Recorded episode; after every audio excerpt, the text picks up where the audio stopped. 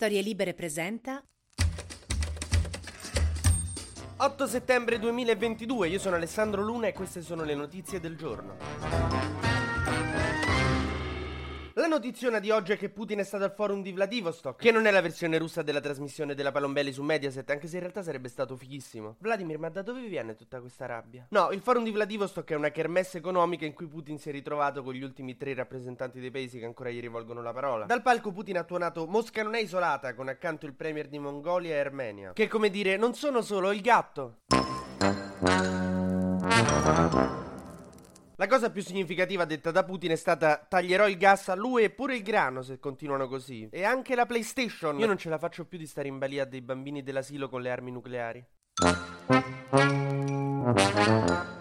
E mentre in Italia Salvini continua a dire che le sanzioni contro la Russia non stanno funzionando, Putin da quel palco ha iniziato a fare minacce assurde tipo parlerò con Erdogan e gli toglierò il grano, che non è un amichetto tuo Erdogan, sta anche nella Nato, cioè non è, non è che gli dici cosa fare a Erdogan. E insomma, secondo me questi comportamenti di Putin evidenziano più che mai il fatto che queste sanzioni lo stanno mettendo in grandissima difficoltà. Secondo i calcoli dello stesso Stato russo, l'anno prossimo sarà devastante per la Russia economicamente a causa proprio delle nostre sanzioni.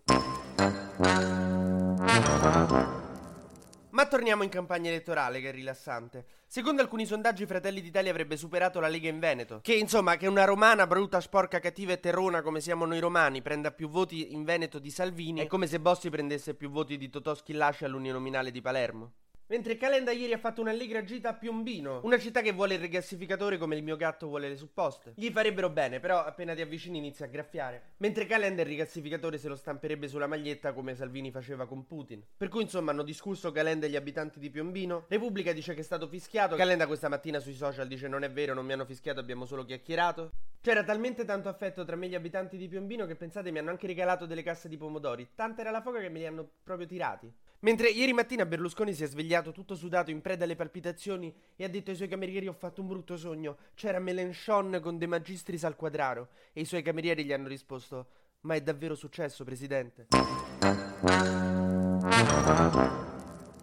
Eh sì, infatti, ieri Mélenchon, il leader della sinistra francese, ha fatto tappa al Quadraro, che è un quartiere di Roma, per partecipare a un comizio di Unione Popolare, il partito di Luigi De Magistris che si presenterà a queste elezioni. Erano presenti anche i manifestanti di Rifondazione Comunista e Potere al Popolo. Purtroppo Stalin non ha potuto venire perché era morto, però gli sarebbe sicuramente molto piaciuto. Nel frattempo, Meloni e Letta, indisturbati, stanno litigando sulla questione del presidenzialismo. Meloni vorrebbe far diventare l'Italia una repubblica presidenziale, mentre Letta dice giù le mani dalla carta. E per concludere, ieri a San Giuliano milanese è scoppiato un incendio nei silos della Nitrolchimica, un'azienda chimica vicino Milano, che ha bruciato per ore liberando una grossa nube nera che è andata a coprire completamente il cielo di Milano, anche se sinceramente la differenza non si è notata.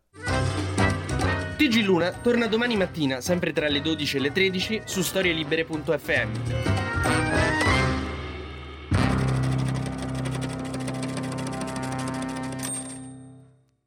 Una produzione storielibere.fm di Gianandrea Cerone e Rossana De Michele.